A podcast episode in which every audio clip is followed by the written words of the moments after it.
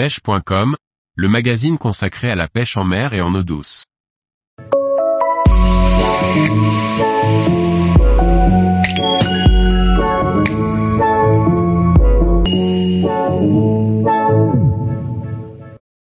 La pêche au jig en mer, une technique simple et efficace pour tous. Par Benjamin Le Provost. La pêche au jig est simple et à la portée de tous. Praticable toute l'année, la technique de base est relativement facile et c'est sans aucun doute celle qui vous permettra de capturer la plus grande diversité d'espèces au cours d'une même sortie, et ainsi de s'amuser grâce à un nombre élevé de prises.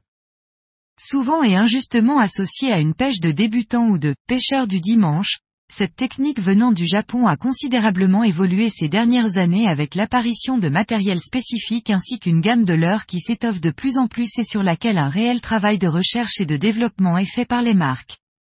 Rappelons que le jig est un leurre métallique généralement peint muni d'un triple ou d'un assist hook. Lorsque j'accueille à bord une personne qui n'a pas l'habitude de pêcher, je vais privilégier cette technique pour plusieurs raisons.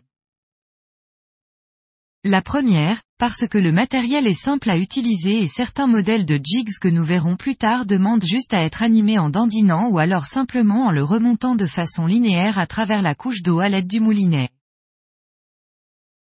Je privilégie avec des novices la pêche en verticale sur des fonds relativement dégagés plutôt que des techniques comme la traction ou la pêche à la volée dans les courants. Le jig se prête à merveille aux pêches verticales. Enfin, les prises sont souvent nombreuses et diverses, car ce leurre travaille dans toute la couche d'eau. Pour les pêcheurs plus expérimentés, il est possible de pratiquer cette technique sur tous les secteurs sans exception. Le choix des jigs est parfois compliqué lorsque l'on se trouve face au rayon de son détaillant. Heureusement il est là pour vous conseiller, mais je vais vous faire part de ma sélection personnelle. Tout d'abord je distingue les jigs à lancer soit du bord ou en bateau les jigs pour une utilisation verticale. Dans les deux cas, la profondeur de pêche est un des paramètres à prendre en compte. Si dans le premier cas j'utilise les jigs à lancer surtout lorsque le poisson est en chasse assez haut dans la colonne d'eau donc avec des grammages pas trop élevés, 25 à 40 grammes, dans le second cas je tiens vraiment compte de la profondeur de pêche et du courant.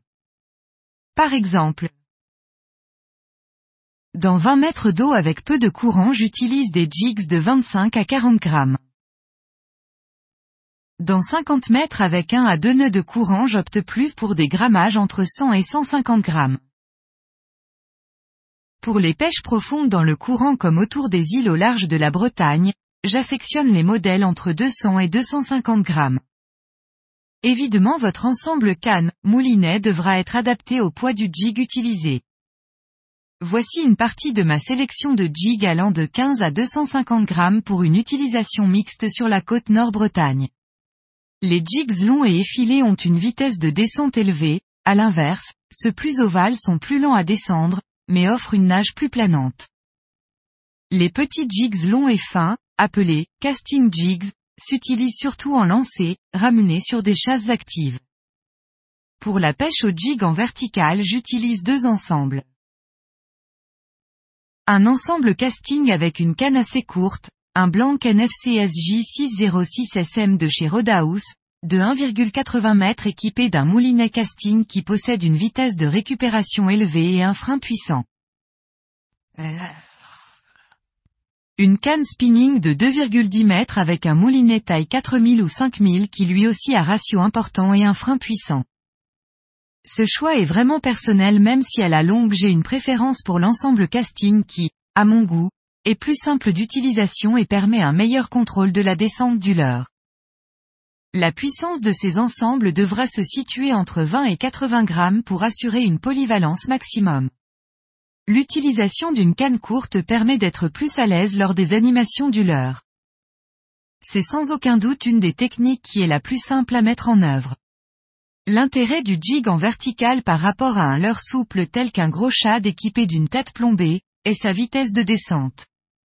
C'est d'ailleurs pour cela que je l'utilise exclusivement lors de pêche profonde, 80 à 100 mètres, avec du courant. Dans de telles conditions d'utilisation, la descente d'un shad est très difficile due à sa forme et son paddle. La pêche au jig se pratique en vertical et en dérive derrière le bateau. Une fois le leurre au fond. J'opte pour la technique dite de l'ascenseur, c'est-à-dire que je remonte de façon continue, plus ou moins rapidement le leurre dans la colonne d'eau. La remontée peut aller jusqu'à mi-profondeur. J'utilise la technique de la dandine, c'est-à-dire que je décolle le jig du fond par une traction verticale de la canne et j'accompagne le jig à la redescente. Cette seconde méthode demande d'avoir un œil attentif sur le sondeur afin de limiter l'accroche au fond. Vous pouvez également équiper vos jigs d'assist hook.